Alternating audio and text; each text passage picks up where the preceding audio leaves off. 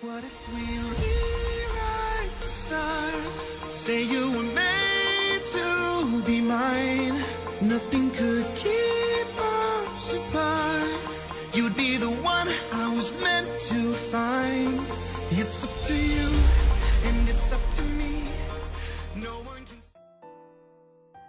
各位听众小伙伴们，大家好呀！今天是二零二三年九月十四号，欢迎收听 Titi Tracy Talk。今天我们的思维三六零要聊一个话题，就是当我谈幸福的时候，我在谈一些什么。非常著名的一本书叫《纳瓦尔宝典》，也是由作者纳瓦尔所写的。他在书里面就说到，我们依次追求财富、健康和幸福。在一生当中，但按照重要性的排序，其实是反过来的，也就是幸福、健康和财富。所以我会想到一个问题，就是多人竞争的胜利会不会带来幸福感？好像从小到大，我们似乎都被呵斥着成为一名竞争者，在多人的游戏里面拼命夺得第一、第二，好像那些就是最重要的。好好考试，考个第一名，以后找一份好工作；好好化妆，打扮得漂漂亮亮的，以后找个好老公；好好工作，完成月度 KPI，以后买个大房子；好好考试，好好打扮，赚钱买大房子。这些都是多人竞争的游戏，而参与者，也就是玩游戏的人，会受到别人的检视，因为别人会督促你，你也会受到周围人的。关注，但幸福感这个东西，它是内在的，它并不需要外界去评判你的进展，说你到哪个程度，所以你的幸福感也因此应该在哪个程度，从而来认可你的结果。因为我们都知道，因为它是内在的，所以这是一场单人的游戏。我们经常会有这样的想法，就是牺牲今天来实现想象中的明天。妄想着，现在只是难受一点，未来就会好的，一定会这样。但未来好了，一定会幸福吗？幸福真的只能在未来发生吗？而其实幸福感它是一种能力，它并不寄存于外界的产物，它是可以由调节内心而产生出来的共鸣的感觉。所以说。多人竞争游戏，它固然非常重要，在竞技当中，我们可以收获到很多的物质上，甚至是精神上的满足。但这样的满足能不能成为我们幸福感的决定因素呢？真正的幸福，真正能够决定自己是否幸福，其实是由自己的意识来决定的。纳瓦尔也说了，幸福是一种无欲无求的状态，它没有痛苦，没有欲望，不沉溺于对未来或过去的思考，真正的拥抱当下，拥抱现状，拥抱现实的一切。幸福是一种选择，没错，幸福是一种选择。我可以选择什么时候幸福，我可以选择什么带给我幸福。房子不一定能够给我幸福。但一顿简单的、温馨的、热乎乎的饭可以给我带来幸福，同时你也可以拥有选择何时幸福的能力。未来的幸福我们没有办法去预估，但是当下的幸福可以被选择，可以由我们来选择。也就是换句话说，如何以宽容的眼光来看待世界万物。还记得我在中学阶段的时候，在语文课本上学过一篇古文，现在看来，我还觉得更加的深刻的去理解。子曰：“贤哉，回也！一箪食，一瓢饮，在陋巷，人不堪其忧，回也不改其乐。贤哉，回也！”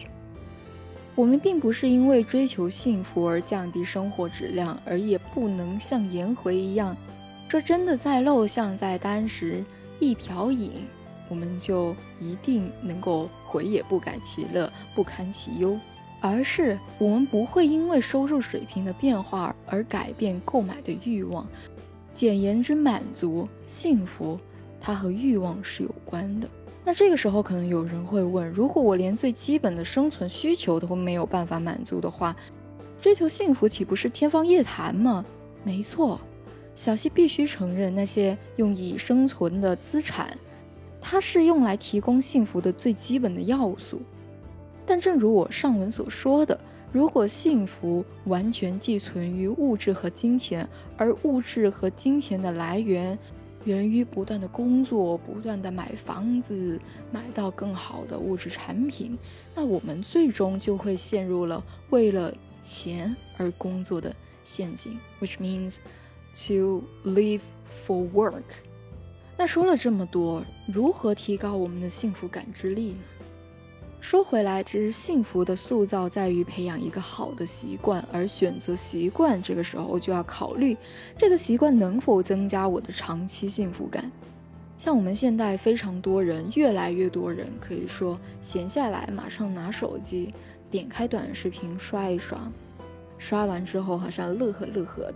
但刷的越刷越久，短期看来可能会给我们带来一种幸福感，但随着你刷短视频的时间越来越长，你就会发现一种无名的空虚感由之而来。所以，我们需要去考虑这种已经被培养成为的习惯是否能够影响自己的幸福感知力。那在这里，我需要说到并且和大家分享的一些习惯呢，就有三个。第一个是阅读，其实可以说阅读它是改变人固有思维最直接和快速的方式，因为阅读不仅仅是读书，还有读人。美国心理学家乔治凯利他就提出过个人构念论这个观念。很多人因为从小潜移默化的去接受身边亲朋好友所传输的那些统一的固化的价值观和思想，就像上文所说的那些。好好考试，好好学习，好好工作，好好化妆，等等等等，以至于去完成某一样目的，那些被社会所认可的目的。那所以完成每一个人生阶段的任务，就会被社会视作是胜利或者是成功，而随之而来的就是那个你所谓认为的认同的幸福。然而，我们因为被动的去读人，这样的胜利和成功背后所蕴藏着无限的恶循环以及对生活的厌恶，是一个需要破的圈。因此，我们才需要去读那些已经被科学验证过的真理和经验，去帮助我们减少走弯路。那第二个习惯就是运动。其实，我也不是一个经常运动的人，我没有办法说我已经养成了一个非常好的运动习惯。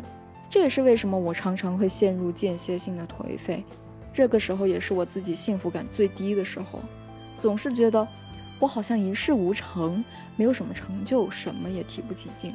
所以类似的状态很多次就已经出现在我的脑海中。那这个时候就会响起一个警钟，说你缺乏运动了。因此我就会什么都不想，马上换上我的运动服和跑鞋。尽管这个过程我非常的痛苦，但是我知道。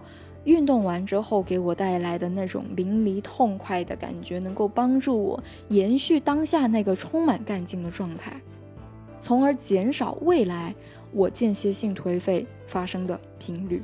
那同时在运动的过程当中，我可以把脑海当中那个奔腾般的思绪慢慢的拉缓下来，不要想这么多，当下是什么？我会欣赏跑道两边的那些风景。因为毕竟在运动的时候，你是没有办法进行深度思考的。同时，呼吸自然的新鲜的空气，感受那些由大地传递到脚底的那个温热，汗流汗滴流淌到手臂和背颊，口中大口大口的呼出郁闷和不快，慢慢的转而进入一种沉稳、平静的状态。所以我也非常的由衷感激运动给我带来的幸福的能力。那最后一个习惯就是理财。虽然说钱不是万能，但是没钱真的万万不能。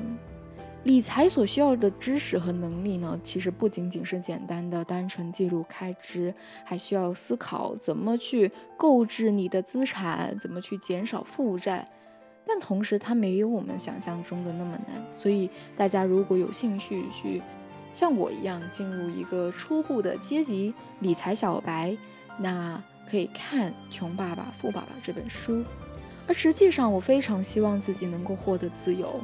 这样的自由不仅仅是说财务上的自由，但它的表现形式之一就是减少我的负债和负担，也就是买房买车，它就不会成为我的主要目标。至少说现在它肯定不会成为我的主要目标，它更不是一个成功的体现。而对于当前的我来说，我认为最好的投资方式就是为自己投资，所以我会想尽办法将自我时间价值。把它最大化，把时间花在那些更有价值的事情上，开发属于我的杠杆，为我所用。那到目前为止，小溪也一直都在学习的路上。如果之后有任何关于理财的感悟和经验，我都会写出来跟大家分享。这对我来说也是一种输出性的学习，所以我也非常乐意去这样做。好，那这就是本期节目的所有内容。如果你也是一个非常注重自我成长，同时也是一个非常热衷于学习多门语言、接受多种文化的人，那就千万不要忘记关注我的账号。那我们下期节目再见啦，拜拜！还没有听过瘾吗？想要继续收听精彩的内容吗？记得 subscribe 订阅我们的频道，时刻留意更新哦。This podcast is from TT Tracy Talk.